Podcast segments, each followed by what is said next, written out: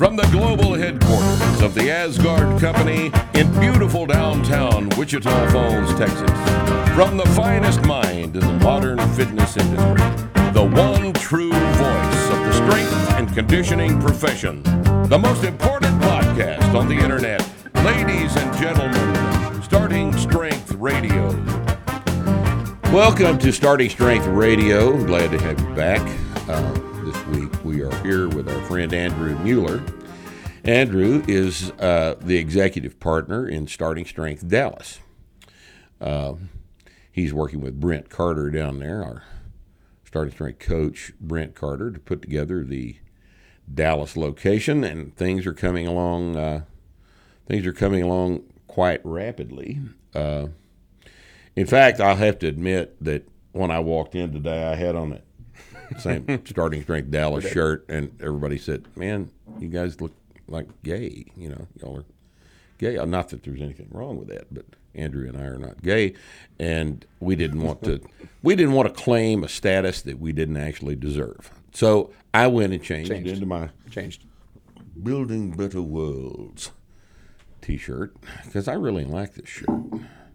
People don't ever remark on this. I show up on Sunday at the seminar in this shirt, and nobody says anything. What what what do you No, don't know. fucking people don't know about uh, Weyland Corporation? Does he know? Surely he does. I know. He, he's in the know. I halfway know at least. Uh, what was the what was the movie that you were an idiot if you liked? If you liked or you Yeah, didn't like. Prometheus was supposed to be an intelligence test, Yeah. right? And if you liked Prometheus, you were in fact two digit IQ. No, you- it's the other way. Prometheus was our test for whether or not we can hang out with somebody. right. That's the way. That's the way we interpreted it. And those of you that are above Prometheus level, just turn turn this off right now because you're not going to understand the rest of it. don't want you listening. We don't want you listening to our shit. That's exactly right. I thought that was a hell of a good movie. I mean, if you don't like Prometheus, you just can't be entertained, right? okay, so anyway, let's talk to Andrew about starting strength Dallas. Yeah. So, uh, uh, first off, Andrew, what possessed you to get involved with this crazy ass project? Um, you asked me to. Well, no, but um, actually, well, so- I ask a lot of people to do a lot of things, and most people say, Say no. yeah, yeah. Uh, no, I was in the gym and here in Wichita Falls, and I saw the the banner on your or banner. What do you want to call it? Poster. The white. Yeah, The white on the door. diagram. The- diagramming the vision. right. And Right. uh, That- that's what we call that. That's the trademark spec or something like that. something. It's got to have a Some kind of- technical name. yeah, there's a but technical name We all know it. what I- we're I talking don't about. know. Yeah. So- I saw it. I thought it was a great idea, and I told Nick, I was like, I think that's going to be wildly successful. Wish everybody the best of success with it. And then somehow, I think that turned into, hey, Andrew might be interested. Let's let's see if he wants let's, to. let's ax him. Let's ask him if he wants to be a Let's part of ask this. him if he would like to be a part of this Yeah. thing. And he, uh, you know, I think the the best uh, people that are involved in this thing, in fact, all of the people right now that are involved in this thing have actually done the program themselves, and they understand firsthand what it is we're trying to get done. here. Uh, the the program is such that we can literally take any human being with a couple of extreme exceptions. We can take any human being and make them much stronger and therefore much more effective as human beings than they are now. Yeah. And if you don't understand that physical strength is the predicate for a, a complete, fulfilling, effective human existence, then you just haven't thought very hard about this because, as I'm fond of saying, if Stephen Hawking were asked if he'd rather be able to squat 405 than be trapped in his wheelchair, he would probably tell you that he'd much rather not be trapped in his wheelchair and that he would have gotten a lot more accomplished were he strong enough to get up out of the wheelchair. And I'm not I'm not being flippant about that. Uh, this is human uh, existence is predicated on your physical body, and the more effective you are as a physical entity, the more effective you are as an intellectual entity as well. And I'm, Uh, if you don't understand that, then mm-hmm. there's a lot of shit you don't understand. Yeah. So physical strength is important, and this is the key to physical strength for everybody. This works for 15 year old kids in high school, it works for their 75 year old grandmother, and it works for everyone in between. And what we are doing here is an attempt to offer a commercial, applicable, available, accessible version of this method to everybody in the world. That may sound grandiose, but here in 2019, we're just starting on the ground floor. And Andrew's here with us. So, what are your thoughts on my On your vision there? on my vision? Yeah. Are we all I mean, crazy as hell? no, I don't think so. I don't, I don't think so at all. Um, it matches my personal experience, which was even growing up, I always was fascinating with getting stronger and did everything wrong and failed to get stronger for years. Me too. Um, and then I discovered CrossFit, and it was it was actually great. Um, Sure. I got stronger. Sure. I'd- eh, there was a lot of things about the culture that I loved, and and then I started getting surgery because of injuries, and I watched my friends develop injuries. Yeah. And um, we all loved CrossFit, but it, was, it wasn't sustainable. There's some fundamental flaws Yeah. in the Yeah. in, in their theory. my genetics could not sustain CrossFit, and No. there Few- there are probably some people that can, but I think not maybe for the masses. Yeah. Right. But the, the idea that uh, that CrossFit brings to us is that hard is important. Hard works. Easy doesn't work. Yep. Right. Now, hard has to be carefully structured. This is the problem over there. But I think we've solved that mm-hmm. because we apply the concept of hard to the problem of how do we get stronger than we are now in a programmable, systematic way that doesn't hurt you, that everybody can do, and that works every single time it's tried. And this is this is what we're doing, and uh, our experience with the method that we've developed here over the past ten or twelve years has shown conclusively that this works every time it's tried. Yeah. There Yeah. is essentially, uh, you know, this is the safest approach to exercise that there is, and uh, it's safe because of the systematic nature in which the stress recovery adaptation cycle is applied to individual physiology, and that that thing works. Stress recovery adaptation works because you are biological and you are alive. And anyone that's biological and alive has cells that respond to the stress that the environment places on them. And it's it's it's terribly basic and terribly simple. And it, it makes it accessible to everyone. And this is and this is what makes it commercial. Well, and I think, I mean, I think there's so many people that are going to benefit from this. I can only speak from my own experience. My own, my own experience was years of trying to get stronger, trying to, the desire to have a healthy body for a long time, whatever that means, but to be strong Right. and, um, and failing, injuries, not accomplishing the goals that you want. And then Trying just- very, just do very what You hard. say to do, yeah, right. Trying very, very Hard. hard. Yeah, try- and, and have it not work. and have it not work and then to discover something that works and then and to see it work for everybody that tries it time after time again is pretty it's amazing um, It it really is. it and doesn't sound believable because there's so much bullshit out there It's it, doesn't sound believable to most people because it's not complicated, and people, stupid people, are fascinated with complexity. I'm sorry, but stupid people are fascinated with mm-hmm. complexity. That just because it it it fascinates them that because they don't understand the workings of it, that it must work, it must be good, and it's something we've got to embrace. Mm-hmm. Like as in there's secret knowledge or something like yeah. Right, yeah. right. You're you're if you're if you're doing the complicated shit, well now you're in the club, and if you can join the club and you can uh, be in a club that other people don't understand the workings of, this is you know what's that word cult? then uh, then you you know everybody likes the idea of being inside.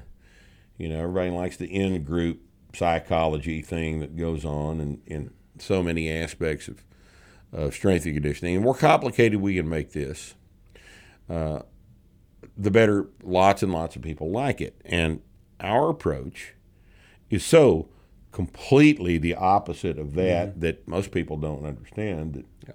we have five exercises. What are the exercises that work everything? Well, there's the squat, there's the press, the bench press, the deadlift, the power clean. And if those things work everything, why do we need to do any of this mm-hmm. other shit? Well, we don't. So, how do we make these work most effectively? Well, we start with the empty bar, we warm them up, we go up in weight, and we end up with a weight that is five pounds heavier than we used last time. How how did you figure that out? I figured it out by training people in the gym uh, on the barbell exercises because I was a power lifter at the time and I just kind of was brought into the into the business from a powerlifting standpoint and I it did occur to me to not use the squat, the bench, and the deadlift. And so I started doing that. I developed the ways to teach these lifts very, very quickly and very effectively. And the five pounds of workout thing was interesting because, and I've talked about this several other places, but uh, basically it was it was a commercial decision because here I am doing personal training with ten or twelve clients. You know, not the greatest number of clients, but it's a small town, and uh, so I had ten or twelve people that I was going to try to retain every month. I need their I need mm-hmm. their three hundred bucks. So I'm going to show them progress. So I got a book. I got a, you know, mm-hmm. dappled. What do you call those little composition notebooks? And I I got one of those things, and I would record five workouts on the first page in a column, one mm-hmm. right after another, and then five pages on the other. And at the end of ten workouts, I would show them their squat number. They'd done the same number of mm-hmm. reps, but guy starts out at 115, and 10 workouts later, mm-hmm. he's doing 185 pounds. Yeah. You just, hey, you just gained 70 pounds on mm-hmm. your squat, and we're not slowing down. You know, you want to be stronger. This is this is what this is the way to do it. Extrapolate that out for five more turns of the page, and where do you think you're going to be? Now, not everybody wants to be stronger. Mm-hmm. This is the problem we've got. Not everybody understands how fundamentally important it is mm-hmm. to just be stronger. If you're not already very strong, the most difference you can make in not only your performance but your appearance is to get stronger. Not everybody's capable of understanding that. So you lose something. because the whole culture's been taught to think about it differently. yes, you, it literally is a difficult concept. Literally Yeah. every other information input Yeah, these is the people have is the opposite Yeah. of what we're saying. Yeah. So it seems crazy. Yes, it does seem crazy. It seems too simple. It's just too straightforward. It can't possibly be complicated Mm-hmm. enough to work. And that's where the narrow casting concept comes from. We are telling everybody that this is the way to go. We're broadcasting. But a few people are receiving the signal. Mm-hmm. We're narrow. We we are we are intentionally broadcasting, but the net effect Yeah. is a narrow cast to people who are intelligent enough to understand that this approach is the only logical way to get this task accomplished. and it just takes a little bit brighter than average person. Thankfully, if you go into a big enough city like Dallas, there are enough intelligent people to sell 144 memberships to, and that's what we're doing. And So- uh, So we got to talk about the value of coaching then, because Yes, that- yes, we do. that, Yes, and that do. and that goes back to my personal experience, which was discovered starting strength, trying to get strong. I'm an average athlete, um, not genetically gifted to be overly strong, just average, and very quickly realized I, I wasn't seeing some of the progress. And when Nick was giving me coaching cues and you were giving me coaching cues, it was just it was a massive difference. That was the catalyst that allowed me to stay on the program. So Mm-hmm. I'm sure there are some natural athletes out there that don't need coaching, but I don't think that's the There- ma- that's not there- the majority of There us. are even fewer of those than there are people who are intelligent enough to understand what we're doing. because natural athletes, freak athletes, are Sure. there are you know in the United States right now there are probably what fifty thousand of those people, a grand total number. of fifty thousand people with a thirty-six inch standing vertical jump and amazing visual learning ability. amazing mirror, mirror neurons. They, Yes. they just watch it. Exactly. Yeah. They One watch time. and do. Yep. There are 50,000 people those the, are the continental. United States. those people are absolutely incapable of coaching Yes, anything. terrible. Because they never had to Because they don't understand why you don't already Yeah, have yeah, the ability to do what they can do. Just do what I just did. just just do it. why can't you? Yeah. Yeah. Uh, You don't understand. Let me show you again. Do it. Yeah. Let me Maybe show we you need to again. put more weight on there. Maybe there's not enough there's- resistance yeah, or something. that's- yeah. that's obviously yeah. the problem. yeah. So those people are not coaches. Those people are not the market for this product. They're absolutely not the market for this product. Right. Which explains uh, Division One coaching and professional level strength and conditioning Hmm. coaching. If you'll just sit here and think about it for just a second, if your team is made up of freaks like that, they don't need you. They don't Mm-hmm. need you to coach them. Mm. They'd rather you get out of their way because they're already very good, or they wouldn't be there Right. right? They're already very strong, or they wouldn't be on the team, mm-hmm. right? And your silly nonsense of jumping up in the air with resistance bands and throwing dumbbells mm-hmm. around while you're balancing on one leg on a Bosu ball, that doesn't make you stronger. It, it allows you to display the ability you've already got, and for people with a huge amount of ability, that's sufficient. Yeah. But it's not what we're trying to do. We are trying to find a way to take those people's parents and grandparents and their less talented cousins and brothers and sisters and hand them the level of ability, uh, a level of ability that's far in excess of what they currently possess. And there's there's one effective way to do that, and that is to make them stronger. Yeah. And this method of making them stronger works every single time because it's predicated on arithmetic. If I find out where you're squatting today by teaching you how to do the movement correctly, finding a, a standard movement pattern that you are to execute in, in the prescribed manner, and that's derived from our analysis of physiology and anatomy.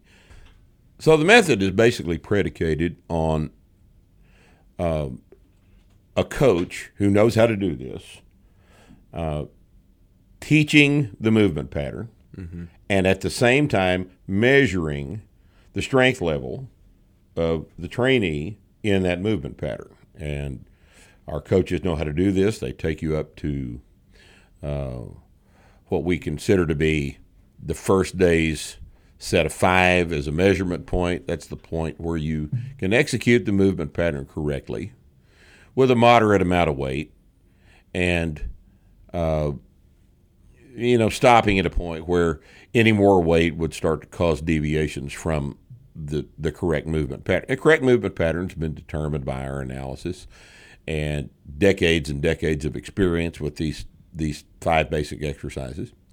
And uh, at that stopping point, uh, we we cease going up that day, and then the next workout, we go up a small amount of weight.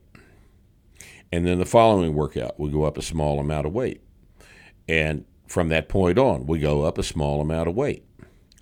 And going up on the same exercise, the same movement pattern, a small amount of weight forces a strength adaptation. It cannot happen any other way. It works every single time it's tried. And this is the simple part.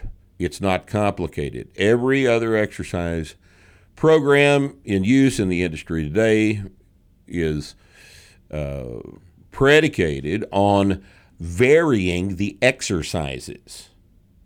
Ours is completely different from that. We use the same exercises every time, but we go up in load.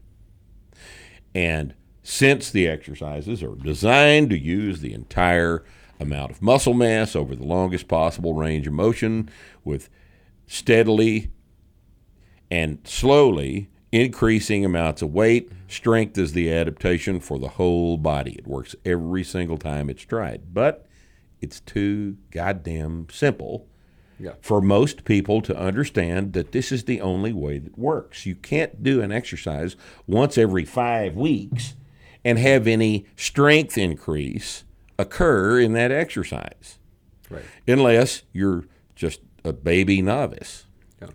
So, And- because I think a lot of people listening to this, well, maybe they're already starting strength fans, but for people that aren't and don't know anything about it, they may find it unbelievable. But um, the results and how well it works and how it works for everybody. But I think this is true in everything in life. If you look at Yes. successful people, they will all tell you, or not all, but a vast majority of them will tell you they actually do simple things every day or with a repeated frequency Over and over and over. over and over again and this adds up to a lifetime of a massive result How do you learn to play the piano? a little bit every yeah every very very simple and so all successful people will tell you this and so here's mark Rippetoe saying this is how you Same do it. Same thing it. applies to The strength and conditioning. thing- it works and it works. it works And, but yeah. everybody else is more interested, I believe, in entertaining the client than they are in strengthening the client. yeah Because I'll have to admit, it's boring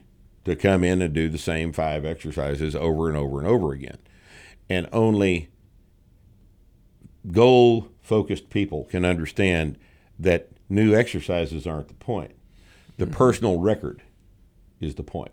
More weight than I've ever mm-hmm. done before. Every workout for as long as that works. That's the point. And not getting and, weaker as we get older and people who are focused and intelligent and have gone through that process in other aspects of their Mm-hmm. existence understand the fundamental nature of this process. And they appreciate the simplicity and the effectiveness and the efficiency. This is Mm-hmm. the only way to not waste time in terms of developing your strength potential. yep But first, you have to appreciate the idea that strength is the key. And that's I- mean that's it's so easy to get excited about this because It really is. what no matter how great your life is at the point that you've lost your strength you've lost your ability to enjoy You're done. the vast majority of things in life Right. and so um, i know this whole thing sounds like an infomercial for starting strength dallas which it kind of is at this point Well, I mean, and, maybe it ought to be. Damn it! I Yeah. mean, Yeah, we what are we in it. trying to do here? Yeah, that's we want 100%. you to buy a membership if you live in Dallas, to Starting Strength Dallas, Yeah. because it's the best use of your time and your money. yep Yeah, we're going to make some money off of it, but you're going to make far more when you do this program. You're going to be far ahead of the money you spent. Because how do you put a value? Oh, I don't want to go to that level of Yeah. silly bullshit. But you understand what Yeah. I'm saying. no I'm, understand what i'm I'm 100% with you yeah yeah, we're believers Yes. and Well, i hope, I hope some it. people will will watch this and and take the i guess that's a risk Yeah. they, they have to believe It is. what we're saying right now they have You to have believe to- that my experience that you're Right. saying all this stuff and it it matched with my experience and other people's experience and it worked and they should try it Yeah, and really, but but here's another interesting thing. It's not really that much of a risk if you're in the if you're in the fitness industry right now. You're participating. You're you're patronizing the fitness industry right now, and you got a personal trainer in Dallas. What's that worth? Mm-hmm. Five hundred a month. So I, If, if you're more. with yeah. if you're with a trainer that anybody knows who he Right. is, you're spending five hundred a month. And what are we charging at Starting Strength Dallas? yeah, three sixty five a month, Three sixty five a month. which I think is a great You're, deal it's for a it's for a stupid. coach. Yeah, It's stupid. Is what Yeah. it is. yeah. It's it's stupid. You're going to pay five hundred dollars to have somebody babysit you while you do leg extensions. Mm-hmm. What? You lost your mind? We're you're gonna we're gonna put you with a coach that's going to teach you movement patterns that you don't know that are terribly important. And I am not the coach of Starting Strength Dallas. No, Thank- Brent, thankfully, yeah, Brent J. thankfully. Carter is our is our operating partner down there, and he is the guy that's put Great this coach. whole thing together. He's a staff coach for starting strength seminars. Uh, we rely on him for several of our lectures on our weekend seminars. Uh, he's he's as competent a guy as we've got anywhere in the system, and he's uh, he's running starting strength Dallas, and uh, you're gonna you're going to be amazed by what he can teach you how to do that you don't know how. And you may already think you know how to squat. you don't know how to squat.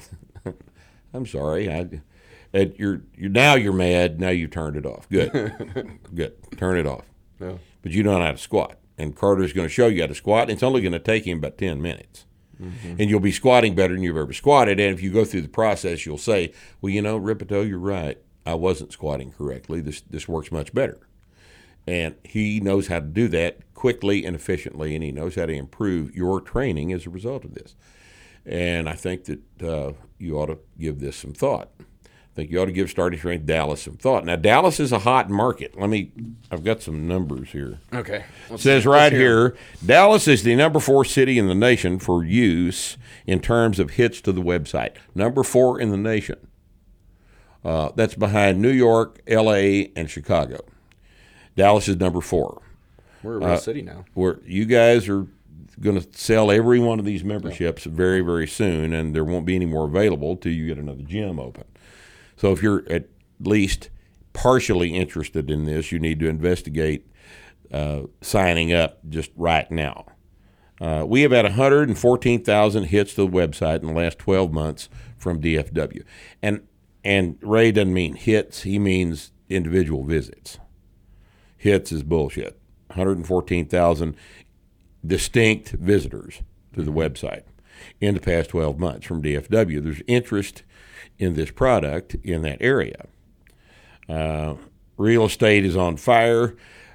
Real estate is a pain in the ass. It's not on fire. Real estate, commercial, commercial real estate has been the hardest part of this entire business endeavor. We have had Well, we wanted to put the gym in the best part of Dallas. The we wanted part where we wanted could get to it. Yeah, we wanted we have data on where in Dallas the interest is Yep. from the website and our website metrics, and so we've placed the gym.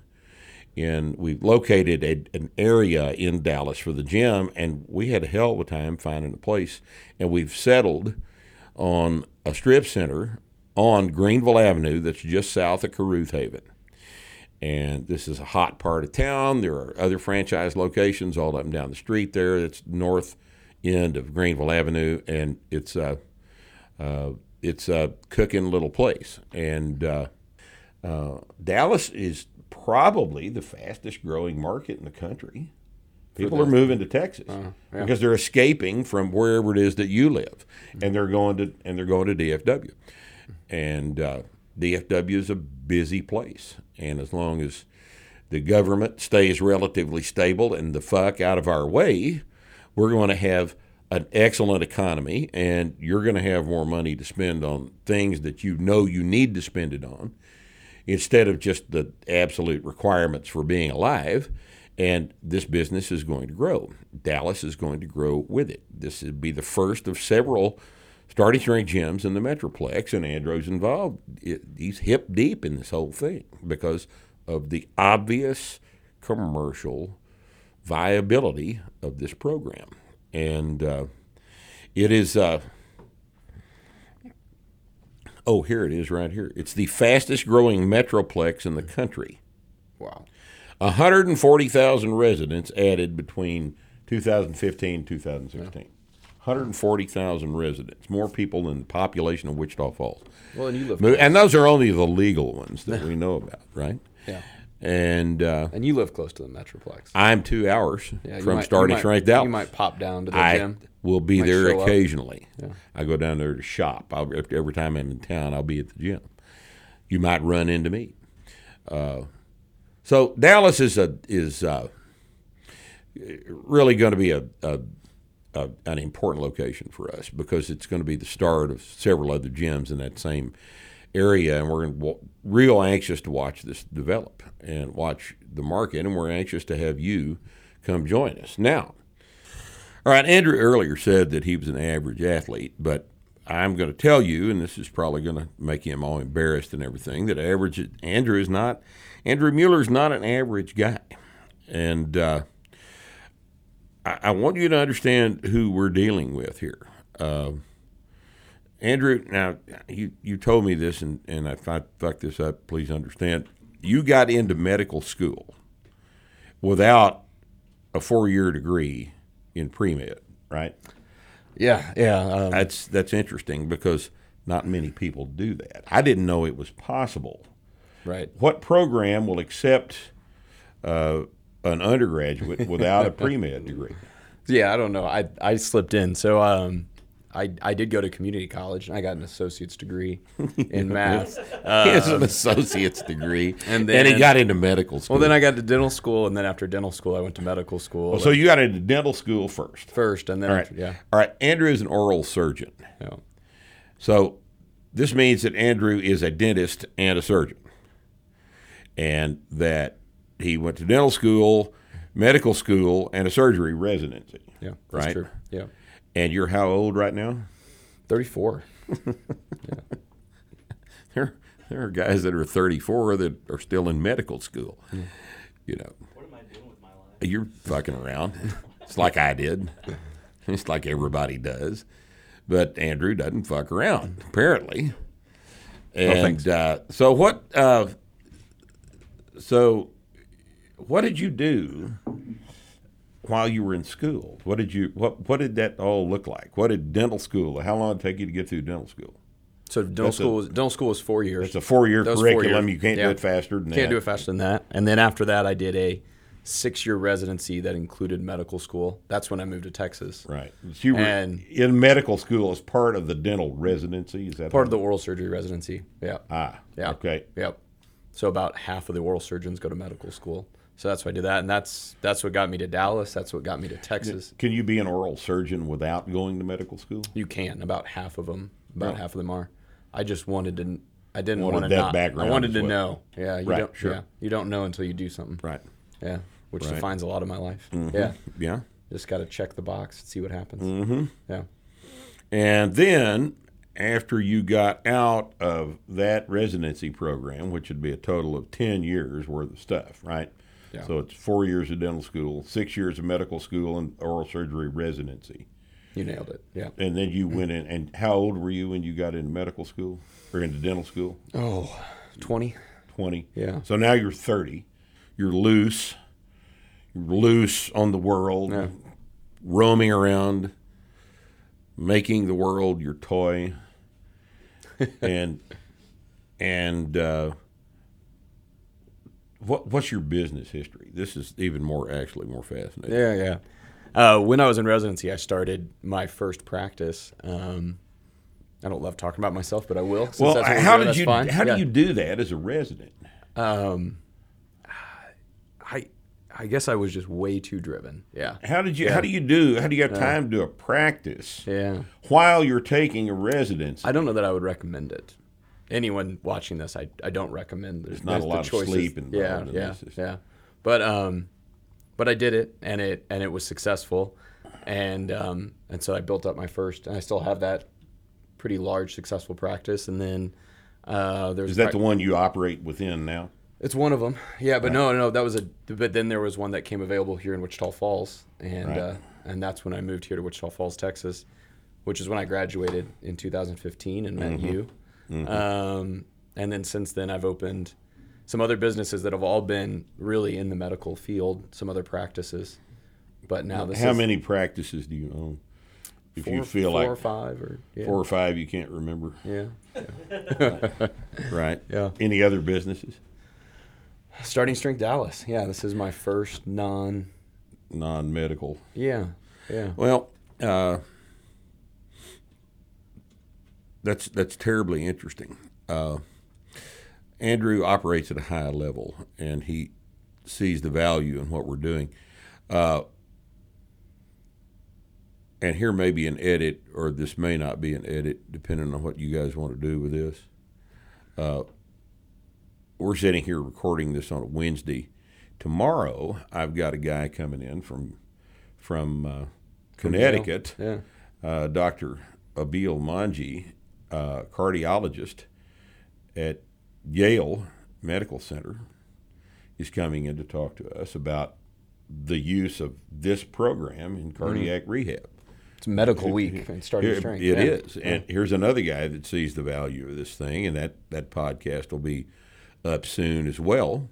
Uh, Dr. Manji came to our seminar in Maryland and uh, was uh, was was interested in what we do, uh, both for his own personal benefit and for the benefit of his patients, and uh, his uh, ideas on on cardiac rehab are are interesting uh, because he has observed firsthand the limitations of the current cardiac rehab paradigm, and I've got a, a guy here, uh, buddy of mine that had heart surgery about two and a half years ago. Uh, he's 67. Uh, he had a double bypass prior to a heart attack. They located the the occlusion and said, "Ah, we need to get you in like now," and took him in and chopped his chest open and fixed him and sewed him back up and everything. And he his and I've known this guy for Scott Davis. I've known him for a long time, and uh, he had a uh, he had a, a an interesting experience when he woke up from surgery in the in the subsequent couple of weeks. He was in the hospital about a week. He said he this couldn't believe how Do you tra- he already trains with you? yeah, Scott. Yeah, he trains okay. with me at night. Okay. Uh, he uh, he he observed that he couldn't believe how weak he was. He Mm-hmm. could hardly lift his arms. Mm. Said he was just the weakness was profound. It really scared the hell out of him. And I'd been yelling at him for years to get your ass in the gym. And he said, I, you know, I wish, you know, in retrospect, all this bullshit, you know, standard thing everybody says in retrospect, 2020, hindsight, all that shit. So he came in, and first day that uh, he came in, I had him do, I had him squat the empty bar for a couple of sets of five. I had him bench press the empty bar, being very careful not to touch his freshly sewed together sternum uh, for a couple of sets of five. I had him pull 88 pounds off the floor for one set of five deadlifts, and I had him push the prowler up and down once, empty. And his statement to me was absolutely amazing. He said, That is harder in terms of my heart rate, my breathing rate. That is far harder than the last day I had cardiac rehab. And I thought, my God, these guys are taking it easy on you, aren't they? Yeah. Yeah. And then you, you realize they're not there to rehab anybody. They're there to not get sued. Mm-hmm. They're there to cover their ass. Well, There's not, they're yeah. not doing anything hard enough to rehab. I think part of it too the the goal of rehab is to get you back to the to whatever is normal, and the standard Right. for that is set Right. so That was- unbelievably it, low. it was the normal that you were Yeah. before yeah, the accident Right. or the heart attack, or which is the shape that you were in that got you on the table to begin with. yeah, yeah. I mean, theoretically, we'd like to improve on that Mm-hmm. so that this doesn't happen again, but they don't. They don't Mm-hmm. understand the process by which you have to do that, and we're going to talk to him about this. But nonetheless, talking about talking about your situation is uh, it's fascinating. You've had a lot of interesting experiences personally. You're a, you're a pilot. Mm-hmm. Uh, that really scares me. He's not was that? actually that smart. He- He's got to tell Uh, you the Go-Mad story. Oh, he does. that's, a, that's a good. That's The a, Go that's a Man good story. Yeah, he Yeah, didn't yeah, try that in the plane Yeah, no, no. Why? Before, yeah, No. before the uh, plane. before the plane talk. I uh, when I started drinking the gallon of milk a day, Yeah. which worked amazing. Yeah, it worked Um, well. I've never been lactose intolerant, so it wasn't on my radar that this would be possible. I'm drinking a gallon of milk a day, and I tell Nick, I said, "Man, my stomach has just been bothering me a little bit," and uh, didn't put together that maybe you can drink two cups of milk a day and not be lactose intolerant. Right, and- but at a gallon, you might At need a to gallon, it might overwhelm your ability to produce the lactase. right, right, Right. Right. It could, you know, there could be another adaptation thing, yeah. you know, a stress recovery. Right, right. That But going the from- milk's a stress and you recover from that stress Uh-huh. and a lactate level, lactase level comes up. Going straight to a gallon of milk may upset your stomach. It's not going to work. Yeah. Yeah. You're, you're an intelligent man. Why- Figured it out quick why- afterwards. yeah. yeah. You, don't- you don't understand that enzyme levels adapt too. God almighty. Oh, yeah, story. people are even uh, ostensibly intelligent people sometimes overlook concepts. the simplest concepts. sure. don't they? But I think one of the things you're getting to, starting to there's definitely a community of people that are highly goal oriented, often like They- successful in whatever To- they choose to be successful in. almost to a man. Yeah, they're, they're um, all everybody is is focused on something way over there. Yep. You know, And not, not today's workout, right. but they want to go. Yeah. They can see a, a climb, Right. and they can see a hill to be on higher Yeah. than they're standing on now. And not everybody lives their life like that. No. No, but if you're watching this, you know if you're one of those types of people. Sure. And there's zero question this is for you. Oh, and I wish everybody else would just give it a try too, because it'll be awesome. But because it does work. Yeah. It works every time it's been tried. Yep. Now tell us about the airplane. I just what got a made you want to fly into cumulo granite someday? What is the what is? Oh, I did problem? just. Oh, I just flew around a cumulonimbus, um, and I'm a somewhat amateur pilot. So, there's any professional pilots, How many hours in your logbook? 300, which I've which I've accumulated in the last year. So Yeah, I, that's I, I a- that's fly a lot of time. I fly That's a a lot. lot of I fly a lot. I flew here today, um, and I just got a plane with a parachute, which makes my mother feel more comfortable. The There's a plane has a parachute, or there's a parachute in the plane no, no. for you. The plane has a parachute. If something went wrong, you might not have enough time to get your own parachute on and eject. So the whole plane has a parachute. well, if something goes on ten feet above the runway, you're screwed. Yeah. You're done. You know. Yeah. Yeah, don't pull so the this parachute then. this thing is for a stall.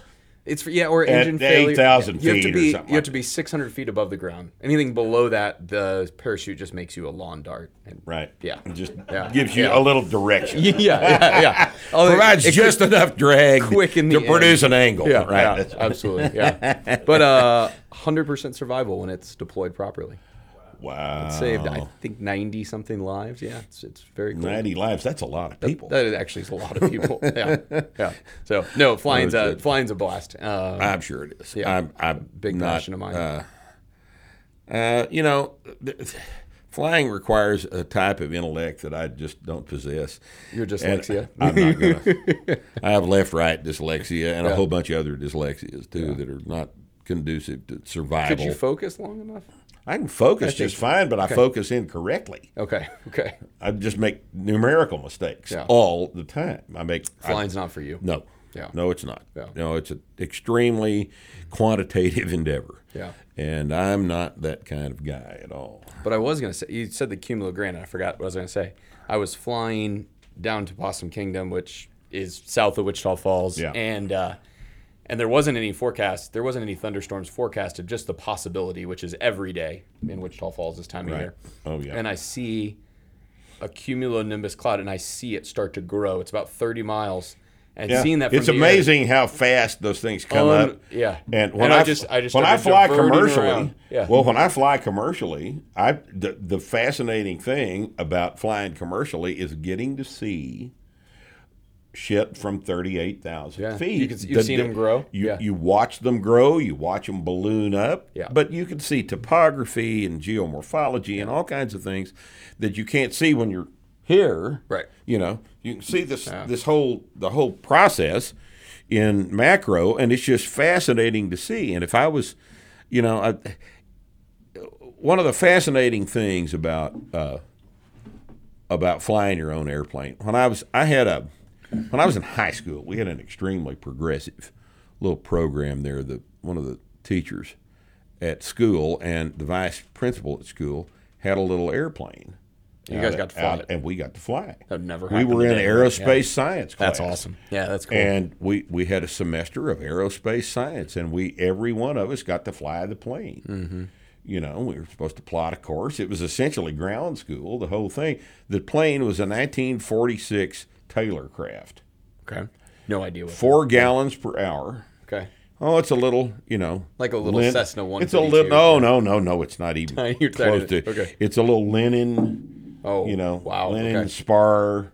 Okay. Doped linen airplane. They made them for a long time back. They're little bitty engines. They're Yeah. top speeds like ninety-five miles an hour Okay. ground speed, and it was it was uh, it was a Was it just a kite in the air? Just It- got it's a- pushed by. Yeah. basically it was a it was a powered uh, oh I guess it was it was a it was a glorified powered uh, uh, hang glider is is really what it was.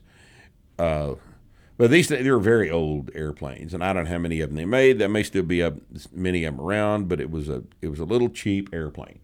And what Mr. Reed told us is that he would take this thing out in the summer and just be gone for a couple of months. And the thing gets four gallons an hour. You can fly all the way up to Montana and back. And I think the functional ceiling of this aircraft was, you know, whatever unpressurized shit is, 10,000 feet. Mm-hmm. At this point, totally unregulated. You go hop in the plane. You don't have to tell anybody where you're going, and you go Yeah, pick a just- city on a map and show up. That's and land cool. There. If I had the Land at technical ability Yeah, to do you it, I, only- yeah, if your I probably would, but Yeah. I have enough sense to know Yeah. that I don't have the technical ability. It's why I put my motorcycle up too. I just lack the patience. I lack the patience, and you're oh. texting, I and I'm not interested in interrupting your so did soliloquy. You, did you go through the progression? I'm in the. I've put the motorcycle keys down for the last time. Right. They're they I'll never pick them up again Yeah, to ride it. pretty but I haven't sold it yet. There's I'm in that period where you can't. I don't want to give them up. But yeah, I know, but I know yeah, I'll never. I've told myself I'll never ride you know, it again. Yeah. I've got my well, you know, I've still got both my saddles So you still home. okay? Like, I'm out of the horse business. I've been out of the horse business since 02. Yeah. But I just can't can't get rid of it. Yeah. Sell those two saddles. Yeah. I've got a. I get it. I've got an expensive uh, an expensive Stübben Siegfried that's worth a bunch of money, and I've got an old uh, King Ranch saddle, a Western saddle. What's and King Ranch saddle? Does that uh, refer to like the actual King the Ranch? King Ranch okay. had a had yeah, a, down in Texas. licensed oh, this okay. this design and stuff. This saddle's probably a nineteen 62 models, old saddle, old style rope and saddle with a little short horn on it and stuff. But I just can't get rid of the goddamn thing. I, you know, I miss it so much, but I can't ride anymore. I can't do it. I can't get hurt. And I can't just go out and walk around. So I just, I'm out of the horse business. I'm not there to take care of them. I've thought, you know, I have a dream about riding once a week. Hmm. Every without fail. I miss it so goddamn bad. It was just such an important part of my life for 30 years, and I can't. But I can't. I can't do it. I can't take the risk, and it saddens me deeply Yeah. because it was it was a lot of fun.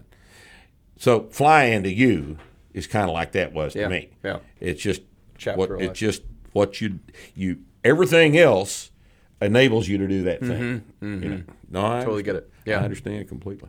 Can I? I gotta. I gotta. Wanted to ask you a question. Totally switching gears. You butchered a sheep for me recently. Yeah. Uh, you had several Yeah. sheep butchered. Yeah. I got it in my freezer, and I'm completely confused. It's delicious. Oh, it's the best. Absolutely delicious. yeah, and people don't understand. It's it's the best meat in Um, But North it's just America. it's just frozen meat, and it's so good. And here's what I don't understand. All growing up, I, frozen meat was an inferior product in my mind. Like anytime I was going to get, if, it, if the meat had been previously frozen, I just knew it wasn't going to be very good. Why? I always assumed Because- it was the freezing because- process. no. Clearly, it's not. no, Yeah. because that idea that frozen meat is an inferior product Uh-huh. is what we call wrong.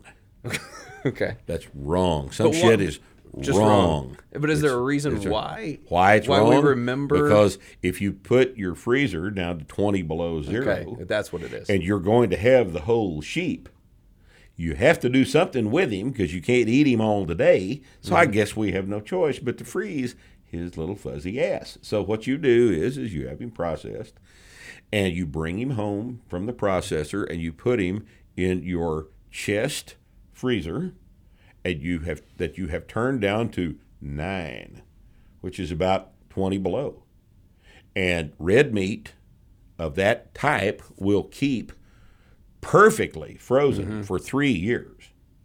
In in if it's cold enough, it will keep perfectly for three years. You can keep venison. I got four year old venison that I eat because it just stays. fr- Now pork won't freeze that long, and I pork keeps maybe nine months, even at one, even at twenty below. Hmm. It just it doesn't keep that long, and the only thing I can figure out is that the the, the fatty acids in pork are just not saturated enough to to be stable even at 20 below. Pork doesn't keep as long as beef. Beef and, and, and mutton keep for years. Yeah. Venison keeps for years and years. The problem most people have with it is they don't have it cold enough. Mm-hmm. Now, it won't keep at zero. It won't keep in the refrigerator, in the, your refrigerator's freezer. Right, right. It won't stay there. yeah, that doesn't go very. That long. doesn't Yeah. that doesn't keep very Yeah. long because it's just not cold enough. But you get the shit cold enough, and it's fine for Yeah, I'm shocked by it. decades. It's, It's amazing. Yeah, it's yeah, amazing. Shocked by it. But it's uh, it's so damn good. Yeah. And here we've let the cat out of the bag. Now we won't be. I know. Now you're gonna, now you're gonna get your door beat down yeah sheep. But uh, yeah. the guy that I buy sheep from will not. Have, I'm sorry, I've sold them. so, so yeah. Uh, they're all counted Demand for. gone up, yeah. Sorry, Rippetoe. They're all counted for. Uh, so I have another. I can I ask you a serious question? please, please. What are you most? You've done a ton in your life, and um, what are you most proud of? Uh, this What we're doing right now. What we're doing right now. Really? now. Yes, because No bullshit. No bullshit. Okay. Absolutely no bullshit. Okay. I've done all kinds of stupid, selfish things uh, that are not to be proud of, but that I've enjoyed doing. But this is cool. Uh, this helps people. This uh, I'm I'm proud of it because it helps people, but I'm also proud of it because, as odd as it seems, we're the first ones to think this up. it's so ridiculously obvious. What we're doing is so ridiculously obvious mm-hmm. to me, and to understand that we're this is the only product of its type in this entire industry. It's just interesting to me mm-hmm. that that I'm the one that thought all this shit up. I mean, I've had lots and lots and lots of help, but you know, I basically collated all this stuff, and it's never been presented in this form before. And it, God damn it, it works every single time. It works for your mom, your dad, your grandparents, your children, everybody, your dogs, your cats, everything is it. This is just a, this is just basic applied biology. Mm-hmm. Mm-hmm. Basic applied biology is all this is, and I'm just just proud to have been able to make this contribution. And I really honestly think it is a contribution. and uh, Definitely. those of you watching may disagree with this, and you're certainly free to. But uh, I mean, here we are, and we're doing this by ourselves. And I'm proud of uh, having done this, but I'm proud of people like Andrew that have seen the potential and have decided to vote with their feet and have have uh, invested with us and have joined the effort to make all of you stronger than you are right now. I hope that in the Dallas gym we do get a lot of that. The gym is full of older people and women and just a diverse group of people. We're gonna have some meatheads because, of course, that's the, which Couple. which is great. That's fine. But I hope we have a gym that's full of uh, a big diverse group of people. I, I think what you'll find is that there aren't a lot of meatheads because they don't have the money for this, and they already know what to do. And everything in Starting Strength Dallas is going to be controlled by Brent Carter and you, and they're not into that kind of shit. Yeah. You know, so what you're going to find is that Starting Strength Dallas is populated by an older demographic of intelligent, accomplished people who see the value in this and are telling their friends about it and are are uh, having their lives enhanced to a level that really they won't even believe Mm-hmm. as, a, as a result of, of having participated in this program. I'll second that. Andrew, thank you. Andrew Mueller's been our guest today, and uh, hope you got something out of this. We'll see you next time on Starting Strength Radio.